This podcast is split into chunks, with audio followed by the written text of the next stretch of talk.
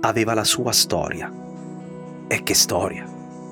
Ma questa diventò la storia di tutti, la loro, di chi li guardò e finanche degli avversari, i giocatori di pallacanestro di tutto il mondo che contro la squadra olimpica americana del 1992 persero 8 partite su 8 con uno scarto medio di 44 punti, senza mai segnarne più di 85 e senza mai subirne meno di 103. Eppure felici, felici di averli visti da vicino. Un torneo squilibrato, senza storia, una medaglia d'oro senza incertezza. In sostanza, due settimane di esibizione in diretta via satellite dalle Olimpiadi di Barcellona. Il risultato più scontato, ma più atteso, il più ammirato, persino il più desiderato. Un pugno di milionari faceva irruzione nel mondo dei dilettanti. Avevano nomi così famosi da essere riconosciuti facendo a meno dei cognomi. Erano Larry, Michael, Magic. Ognuno aveva la sua storia. E che storia! Ma solo tutti insieme diventarono leggenda. È dall'estate del 1992 che ancora lo chiamiamo il Dream Team. Io sono Angelo Carotenuto.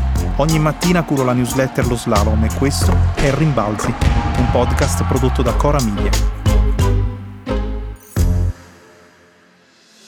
Michael Jordan era già stato alle Olimpiadi otto anni prima. Non aveva ancora messo piede in NBA, era ufficialmente universitario e le aveva vinte. Ma adesso? Adesso Barcellona era quello con due anelli di fila a Chicago e due titoli di miglior giocatore delle finali. Era il tipo che aveva le scarpe col suo nome e soprattutto era quello di cui Larry Bird aveva detto io penso semplicemente che sia Dio travestito. Larry Bird, ecco, parliamone.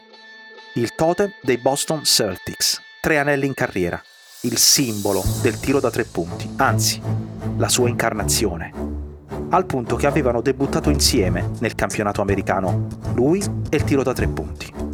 La sua prima partita da professionista, con il contratto più ricco mai firmato da un debuttante, portava la stessa data dell'introduzione del tiro dalla massima distanza 12 ottobre 1979.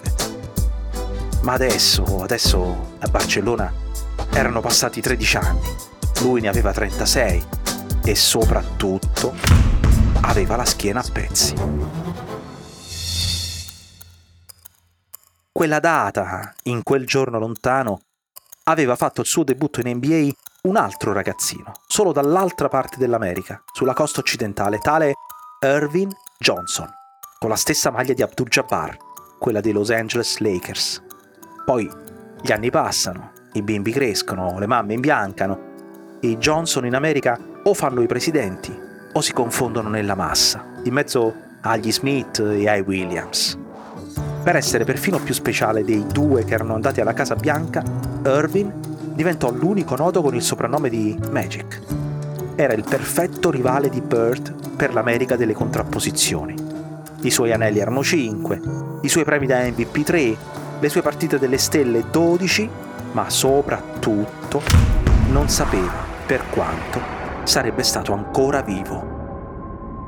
Aveva un figlio fuori dal matrimonio, si era sposato con 275 invitati e poco dopo la convocazione per le Olimpiadi aveva saputo di essere sieropositivo all'HIV, il virus che portava all'AIDS e che negli anni 90 era trattato più o meno come una maledizione di Dio su chi si era dato a una vita irregolare. Il primo a saperlo era stato proprio Jordan. Magic era uscito da uno studio medico, aveva aperto la busta del referto, era entrato in macchina e aveva composto il numero di cellulare di Michael, che alla guida in autostrada accostò e chiese Sei sicuro? Nelle condizioni di Magic c'erano quel giorno un milione e mezzo di americani 230.000 dei quali con una prospettiva di vita inferiore ai tre anni. I giornali la chiamavano la peste del 2000. La prima domanda che gli fecero in conferenza stampa fu che effetto ti fa sapere che non vedrai crescere i tuoi figli? invece Magic si curò. Otto mesi dopo era alle Olimpiadi, anche se l'Australia minacciava di ritirarsi, temendo il contagio.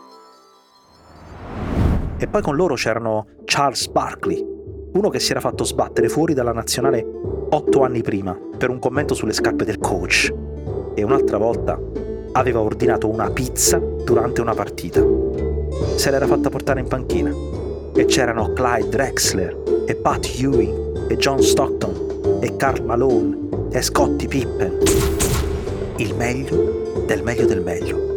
Affidati alla guida in panchina di Chuck Daly, uno che non aveva mai giocato seriamente a basket. Tra un licenziamento e l'altro andava a fare il telecronista, ma soprattutto era stato due anni nell'esercito. Che cosa ci faceva questa massa di stelle nel tempio dello sport più puro? Incrociavano il suo cambiamento, di più, la rivoluzione, la rivoluzione dei giochi olimpici. La storica apertura ai professionisti voluta dal gran capo del comitato internazionale, Juan Antonio Samaranch, un marchese catalano che un giorno si era presentato a Giovanni Paolo II dicendo più o meno Salve, io sono il Papa dello sport. Dinanzi alla nascita di nuove manifestazioni d'élite, aveva intuito che le grandi stelle non potevano più restare fuori dai giochi, anche se guadagnavano milioni di dollari e pazienza. Che lo spirito del barone de Coubertin se ne facesse una ragione. Aveva invitato la Federazione Internazionale di Pallacanestro a mettere ai voti l'apertura delle nazionali olimpiche ai signori della NBA trovando terreno fertile tra i conservatori d'America per il fatto che quattro anni prima a Seoul la medaglia d'oro era sfuggita alla solita squadra di universitari che in passato era sempre bastata per dominare. Ma il basket nel mondo cresceva. I campioni del college d'America non bastavano più. La vittoria era stata contesa in finale da URSS e Jugoslavia, certamente i due paesi più danneggiati dall'arrivo dei fenomeni NBA se solo fossero esistiti ancora. URSS e Jugoslavia stavano invece andando drammaticamente disciolti in più repubbliche. Il progetto dell'apparizione più stellare nella storia delle Olimpiadi non aveva opposizione. Per dire di come reagirono gli altri, il brasiliano Oscar Schmidt, fenomenale imbucatore di palloni nelle retine, disse giocare contro Magic Johnson e Larry Bird è come sognare. L'omaggio che il nuovo mondo rese al vecchio mondo fu lasciare un posto su 12 ai titolari di una volta, i ragazzi dei college, simbolicamente rappresentati da Chris Lettner dell'Università di Duke nella Carolina del Nord. E comunque anche lui appena scelto per giocare in NBA al rientro da Barcellona. La prima partita del 26 luglio finì 116 a 48 contro il povero Angola e la finale dell'8 agosto contro la povera Croazia 117 a 85. Bird allora sbuffò. Il problema è che i paesi più forti, disse, continuano a dividersi. Se i russi fossero stati tutti insieme, avrebbero avuto una grande squadra e noi avremmo vinto solo 20 punti. E il New York Times scrisse che non c'era bullismo in quel dominio non era l'espressione di un qualche istinto omicida, era sentimento. Era il piacere di passarsi la palla come se fosse stata una conversazione tra amici. Ma il basket più bello di quei giochi 1992 non venne trasmesso in televisione, non lo vide nessuno, se non un pugno di tecnici dentro palazzetti vuoti di gente, pieni di echi. Il basket più bello erano i loro allenamenti le gelosie erano più forti dentro la selezione americana che all'esterno.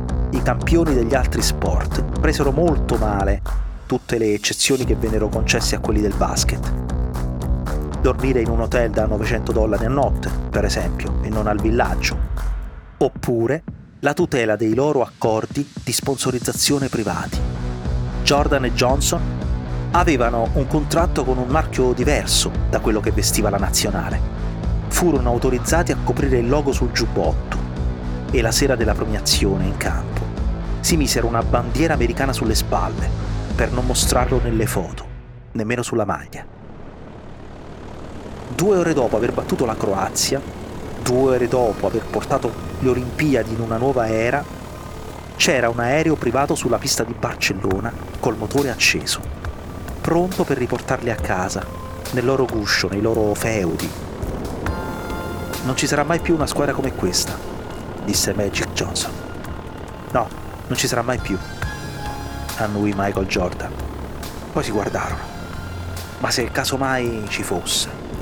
Ecco, se casomai ci fosse, se casomai un giorno se ne trovasse una così, disse Jordan, allora, allora noi torneremo. Noi torneremo e la batteremo. Sì, sì, sì, sì, sì, la batteremo, disse Magic, con il sollievo del sopravvissuto che torna a usare i verbi al futuro. La batteremo proprio Michael, disse, prima di salire, prima di salire sull'aereo e tornare tutti dentro le proprie vite.